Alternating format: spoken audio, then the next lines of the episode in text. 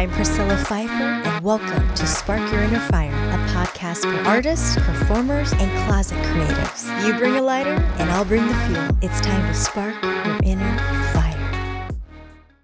Hello, hello. I hope everyone's having an amazing day today. I wanted to talk today about the creative mind, the subconscious mind that fuels our creativity. You might assume that your creative mind just lives on the conscious level of what you know you're doing and feeling, when in fact, much of your creativity lives on a subconscious level. What do I mean by this? So, if you if you're a stage performer, then you know that there have been times when you've been on stage doing a dance number, doing a bit, and all of a sudden you forget you're on stage, right? You you have the sudden realization that you're on stage performing in the middle of a dance number and you don't know how you got there.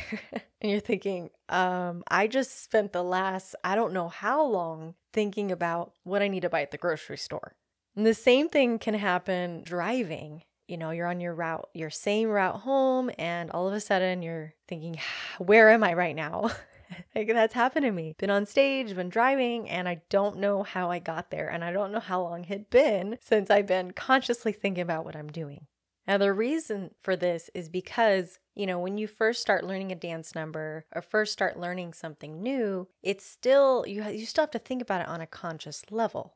You have to think about what step comes next. Or when you're driving, you're thinking about which way you need to turn. Where do I live? You know, when you first move into a new house, you still have to consciously think about which turn you need to make. And then over time, it becomes a habit, right? It's in your body, it's in your mind, it's working on autopilot to the point where you could be off stage and literally do the dance in your sleep. You could do it without music. You know the exact rhythm and timing of everything because it's in your body. The same thing for uh, musicians or writers or painters, like the, the paintbrush. You don't have to consciously think about where the paintbrush needs to go, the pressure that it needs to be applied to the canvas.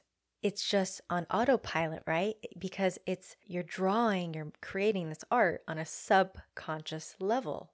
And so we're when we're in the beginning stages of learning a new creative craft, we are we are working in our conscious mind, learning the new steps on how they they work. And it's interesting because it's in these beginning stages that we could really give ourselves a hard time because we're not picking it up quick enough. We assume that we should just have it down pat and be done with it. But that's not how our mind works. Where the magic lives of the creative process is in your subconscious mind. So, when you are doing these creative tasks or any day tasks, creating new habits, we can tend to get frustrated with ourselves, right? Because it's the, the habits aren't clicking, the new things aren't clicking that we're learning. And then we can sometimes give up. Give up on the new habit. We give up on the new task because it's not there. We could start telling ourselves we're not good enough for this, it, we're not cut out to do this particular task, and then we throw it away. And that's a sad, sad, sad, sad, sad thing. Because oftentimes we give up on something before we even gave it a chance. It's like learning to walk in the beginning. You know, we don't look at a baby and, you know, they're they're 9 months old just learning to walk and they fell a few times like, "Eh, probably not cut out to walk. You should probably just stop." No, we expect that we're going to be a little wobbly in the beginning.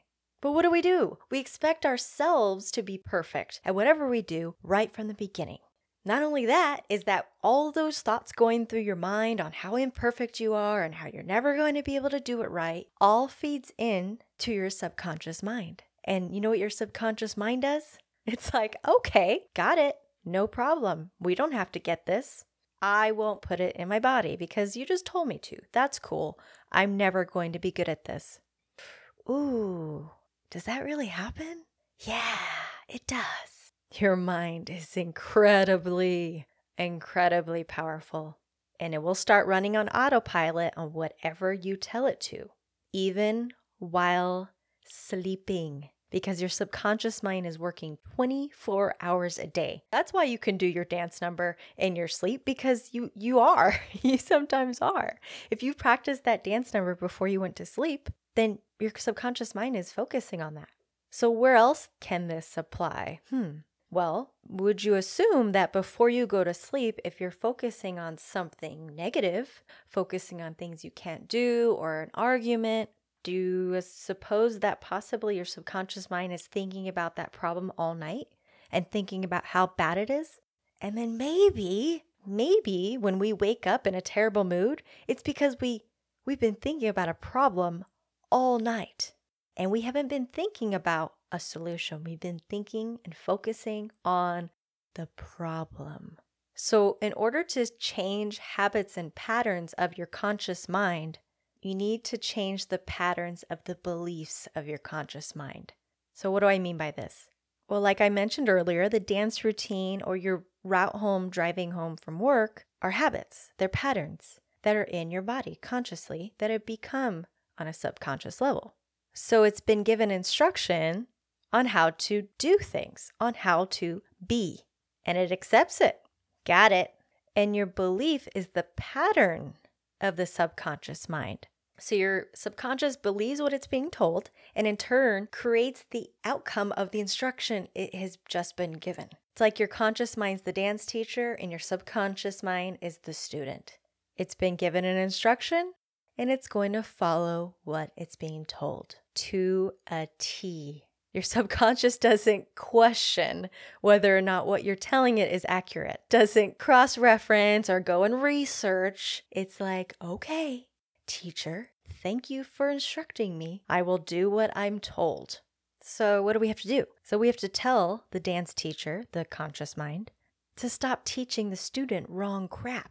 Your technique is way off. You are not teaching the students correctly because this dance teacher is a jerk. she keeps yelling at the subconscious mind, the students, telling it telling the students that they'll never be good enough, that they'll never be flexible enough, that they'll never make it to the big stage. And the students believe it. And in turn, they're not able to achieve their full potential because they've been told their entire lives that they'll never be good enough because the conscious mind, the dance teacher, has been telling them that. And that becomes the habit that is played over and over that not good enough, can't do this, not going to happen, won't ever work. And solutions don't live there. Creativity does not thrive there. Creativity and solutions die there in that dance studio room with that jerk of a teacher, your conscious mind. So you got to tell the conscious mind to stop saying those things. So, how do we do this? Well, our conscious mind, I'll give her a benefit of the doubt. She's doing the best she can with what she knows. And she's just made a terrible habit of talking to her students terribly. And why does she do that? Because she's been spoken the same way by her teacher. It's a domino effect. This means that you somewhere learned how to talk to yourself. You did. And it became a habit to tell yourself you aren't good enough or that you won't achieve anything. Your mind has been hijacked and you believed it because your subconscious believes it. And it's just a vicious cycle that needs to be broken in order for you to fulfill your creative potential. But you have to believe it. And you have to be diligent and persistent about your thoughts and I know creatives, sometimes you get an idea and you want to do it, then you get stuck in the details, you get stuck in the weeds. Instead, we should be focusing on the result and the feeling that that result is going to give us. So do this with me. Think of an idea that you've been wanting to execute on. You have it in your head? Good. Now think of how you will feel when it's done. How are you going to feel? What will your face look like? Will you be smiling? Will you be jumping up and down? Will you call a friend? Will you call a family member? How will they look? How will they respond? The people that support you the most, if they were standing in front of you and you were giving the amazing news that this idea, this creation has been made, how will you feel and what will they feel and what will they look like? Picture that, visualize that, feel the feeling of what the result will feel like. And I want you to do this before you go to bed every night. I want you to focus on the feeling you will have when it's done. And what's going to happen here? Well, since your subconscious works 24 hours a day, even while it's sleeping, you know what it's going to do? It's going to figure out the details to that problem. It's going to find solutions and finding details to fill in the gaps of your idea. You're going to wake up Maybe not after one day, but after some time of doing this, you are training your mind, your subconscious mind, to go in the direction of your choosing. It's science, it's your mind. It's your brain. It's how it works. We are creatures of habit. So when we focus on these things, we are training our conscious and our subconscious mind to work in our favor.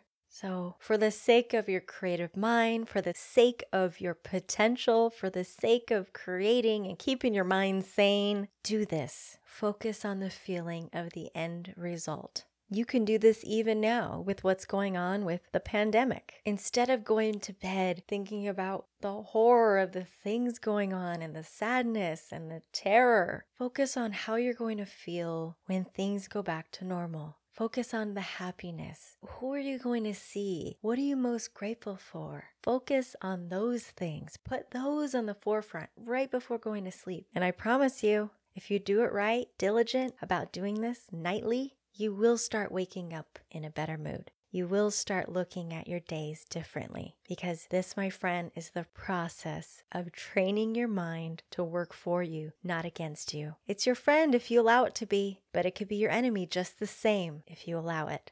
Which one will you choose? Priscilla Pfeiffer. I hope you enjoyed today's episode. Please subscribe, leave a comment so I can reach more people like you. And go to sparkyourinnerfire.com. I have a special gift for you. Go check it out.